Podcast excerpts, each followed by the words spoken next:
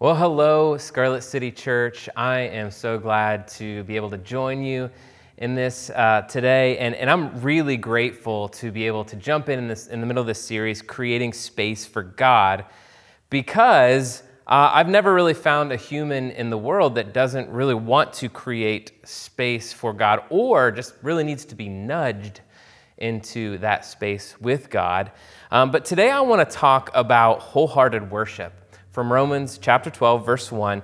And my hope in this is to just be able to provide a little snapshot that will serve as a short primer, if you will, uh, for your personal making space with God, so that you can enter into this space of wholehearted worship in your life. So let's hear the passage and let's dig in. Our passage is Romans chapter twelve, verse one, and it says, "Therefore I exhort you, brothers and sisters, by the mercies of God, to present your bodies as a sacrifice, alive, holy, and pleasing to God, which is your reasonable service." Now, let me give you some context to this passage. Paul, he's the writer of Romans, and he has spent eleven chapters digging into all kinds of rich theological truths about who God is, about Him and, and how magnificent He is, and as well as our own broken and sinful souls that we carry with us. And he takes all of that, and in chapter twelve, he begins to turn it where he says, okay, now take all of that in and turn it, and to make this, your life, a whole place of worship, so that all of who you are is worshiping all of who God is. It's as if he's saying, take the vision of a gracious, sovereign, holy, and beautiful God, get all that and apply it. Live it out in your life. Apply it. Now, see, you and I never stop worshiping. I know sometimes we think we do because our idea of worship is a little smaller than God's, but we never really stop worshiping. One author aptly states that worship is like a light switch stuck in the off position, on position. And we can't turn it off. We can't stop worshiping. We were designed by our Creator as worshiping beings. It's like hardwired in us to behold, to uh, desire, to long for, to grab hold of something or someone and make that worthy. So the question that you and I have to confront is simply, what are we worshiping? What are we worshiping? And listen, whatever that object of worship, whether it's a person, whether it's an idea, whether it's a thing, whatever that object of worship is, is what shapes you. It's what motivates you. It's what turns you in your heart, in your, in your mind. It's what shapes you. So again, here in Romans, Paul is calling us to be present to our whole selves to God as worship. Why? Because Paul knows that if we do that, if we can present ourselves before God in all-out worship, if we can do that, then God will shape us. He will be the one shaping us. And get this, since we are made in God's image and He is shaping us in the way that we are made for, there is this powerful harmony that starts to happen, this beautiful unity in our life. And Jesus himself says, this is the abundant life. This is what it means to abide. It's a oneness that we can actually feel and experience. That is what Paul is driving home. Our worship shapes us. It shapes who we are. Therefore, we present ourselves at the foot of the cross to behold King Jesus and worship God, to experience the fullness of life that we were made to experience. Now, many of us, many Christians, um, have been trained over their lifetime that when we hear this idea of worship and this call to worship, we often think of it on a smaller scale. So we tend to hear, I gotta go to church more.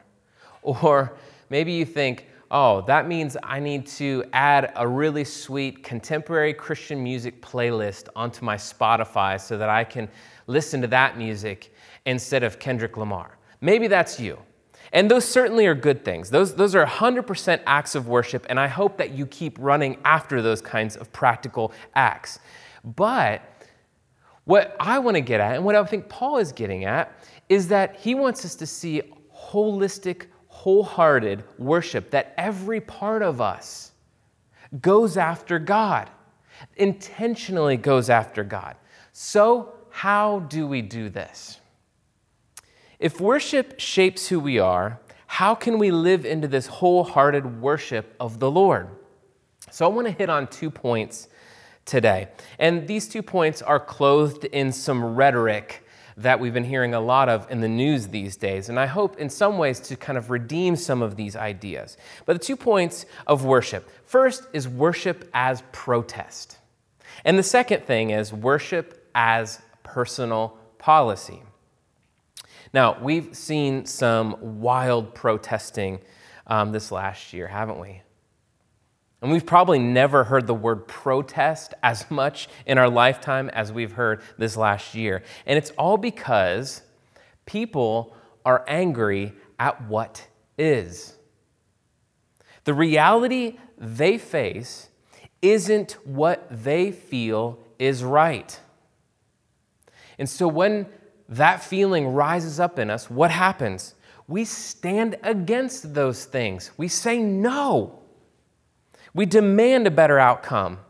And as we do this in our world, so we should do this in our own lives, in ourselves.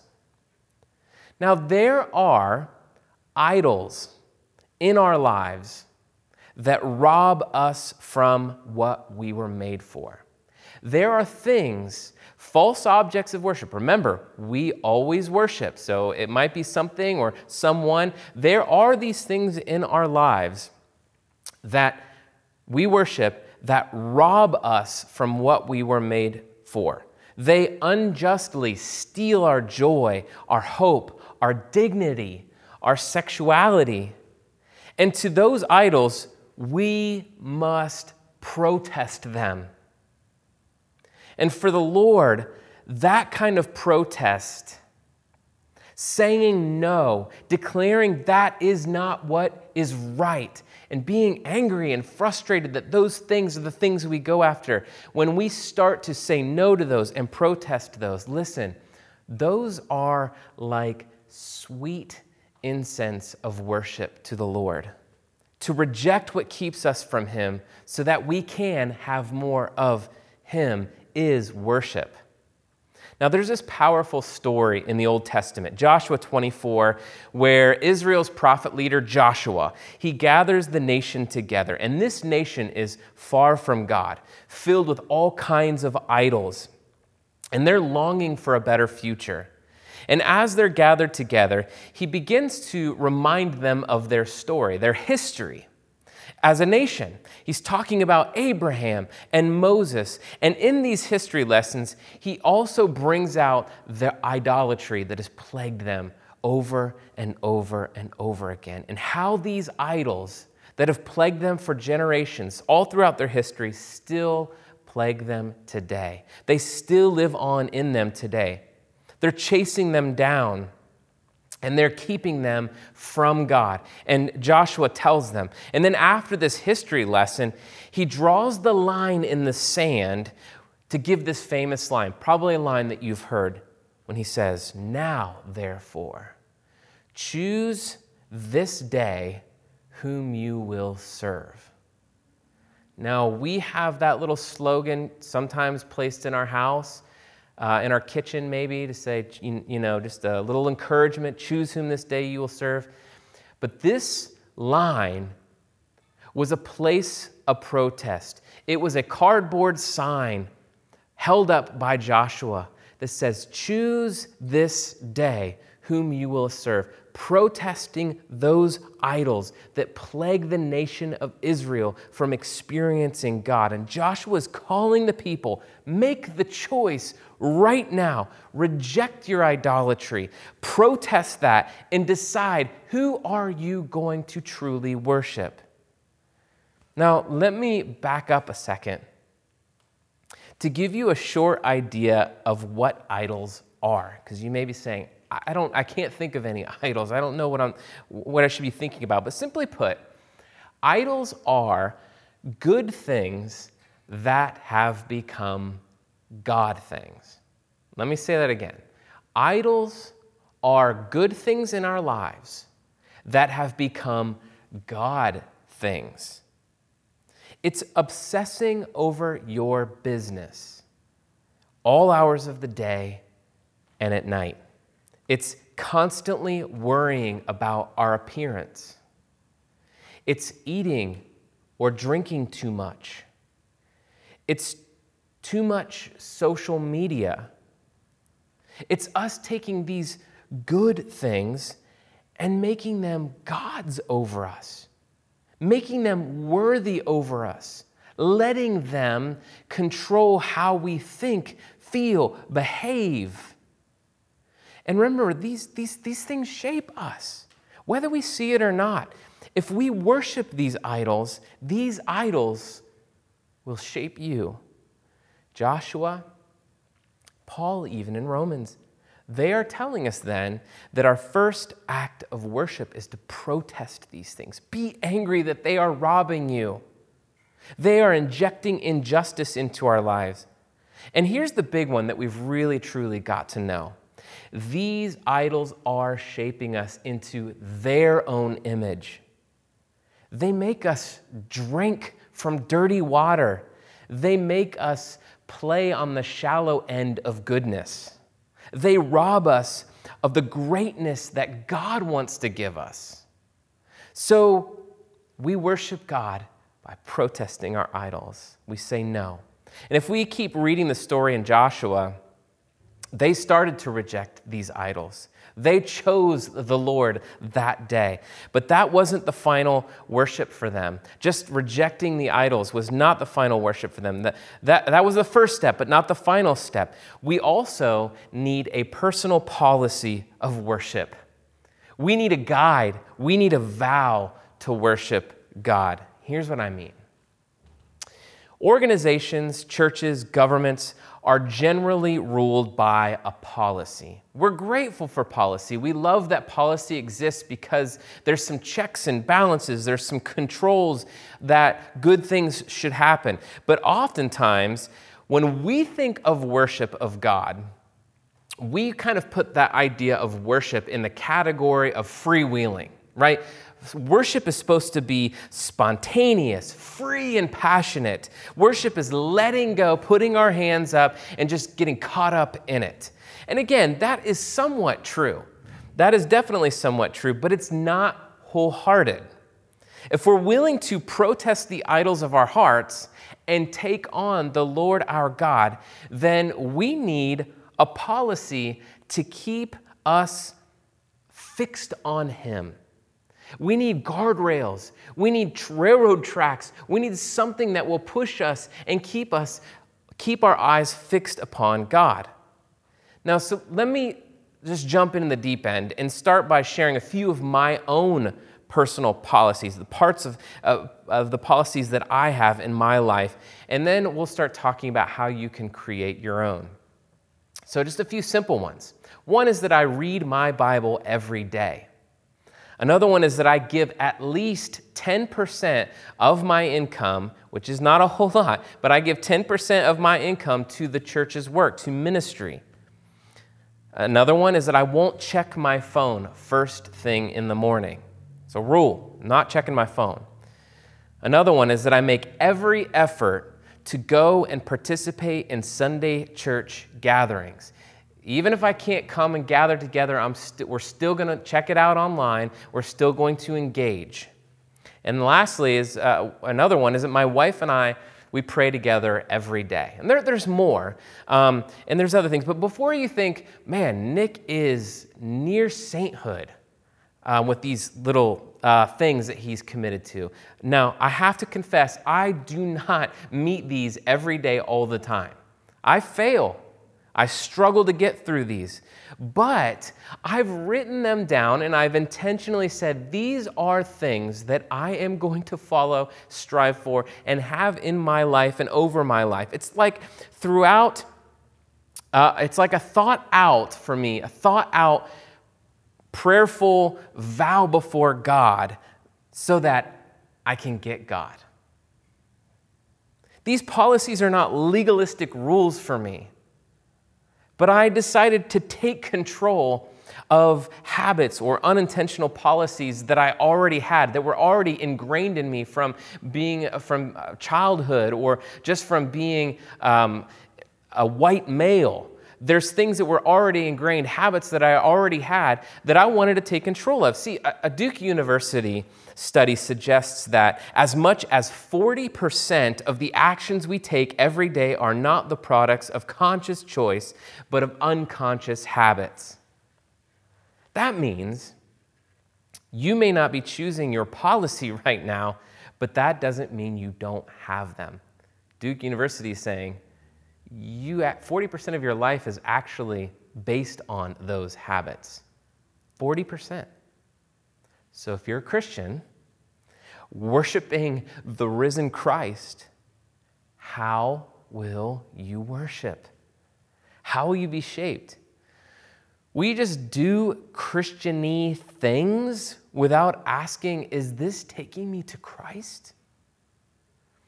Rich Velotas states, the troubling reality is that believers can be deeply committed to being Christian without ever being deeply formed by Christ. Is that you? Setting your own policy is a way of declaring before the Lord that I want my life to be deeply shaped by you, you, God, and not just whatever habits I already have, whatever idols are already ruling me, but I want to be ruled by you, God. Now, if you want to get practical with this, if you really want to take next steps, well, let me first encourage you to keep watching over the next few weeks. Pastor Jay is going to elaborate on a, a lot of these ideas, so keep tuning in over the next few weeks. But I want to also encourage you to find a partner to work on this stuff with. Find somebody in your city group, find uh, your spouse, ask your spouse, talk to your spouse about it, maybe your roommate or a good friend. But as you're doing those things, let me give you some big picture guardrails as you begin to develop your own policies of worship. First is let your personal policy of worship be spirit empowered. God's empowering presence in our lives is the first attribute of healthy worship and discipleship. His presence over you is so important. The Spirit has to be in this. These are not just dead practices we're wanting to make up. We want this to be spiritually animated, and we want Him to empower it and to fuel it. The second thing is let your personal policy of worship include relationships. Now, God created us to have community, to have friendships, to have people in our lives. And we all know that there has never been a time, a greater season to fight against isolation and loneliness than the one that we're in, where we're forced to be distant, and when we're, when we're called to be um, apart and, and we have to stay in our homes more. It's lonely. And so we've got to build policies of relationships. Just as an example, our city group's meeting over uh, Google Meets, and I for my for work, I'm on Zoom and Google Meets and the phone all day long. The last thing I want to do is get on again. But I do, because why?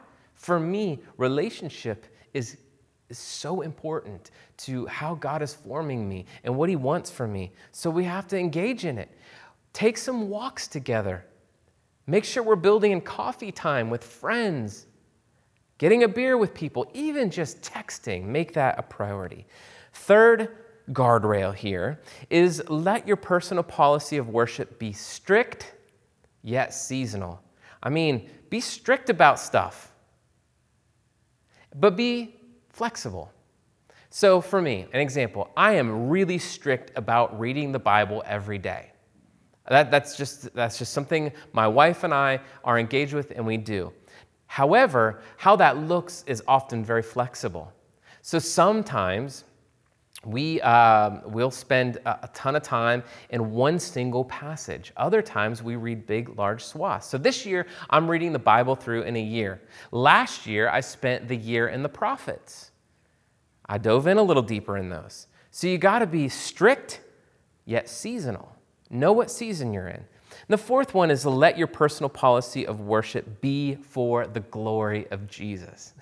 Now, this can't go without saying, even if it seems obvious. Every policy we create must be with the full intention of glorifying God.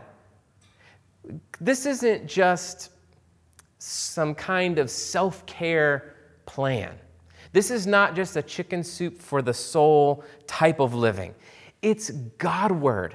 It's to Him, because our worship is formation, and formation is actually worship. So He is the point. God is the point.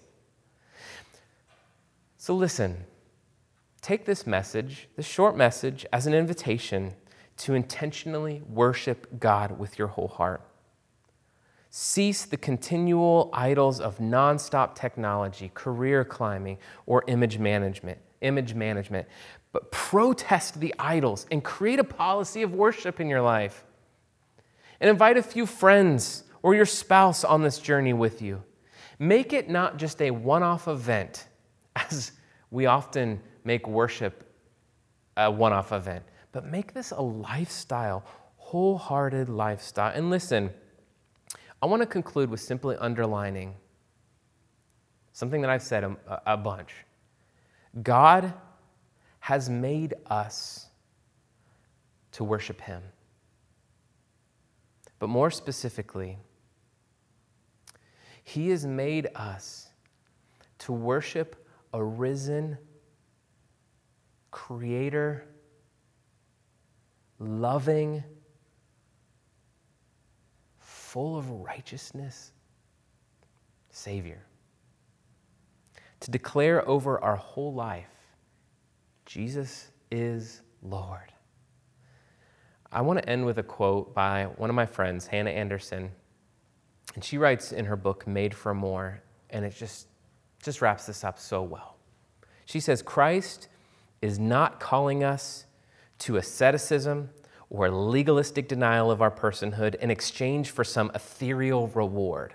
He is not calling us to live to, to lives of duty and obligation merely so that one day we will land in heaven. Instead, Christ is calling us to the abundant life that only He can offer. He is calling us to find our deeper selves, the part of ourselves that we created to be like God. He is calling us to a violent authenticity that willingly crucifies our corrupt selves in order that we might fully know our true purpose, in order that we might fully know Him. This is what God wants for you. To know Him, to abide with Him, to find life in Him, to experience joy even in this season in Him. So, let's go to Him now with hearts full of worship. Lord, we come before You, and I pray that something in this sticks, and the, the pump is being primed so that we can all, as a church body, as a family, start really listening to what You want from us and, and how we can live our lives, every aspect from waking until sleep, how we can live our lives fully in worship to You. Give us practical things. Give us incredible high experiences with You. And it's in Jesus' name we pray. Amen.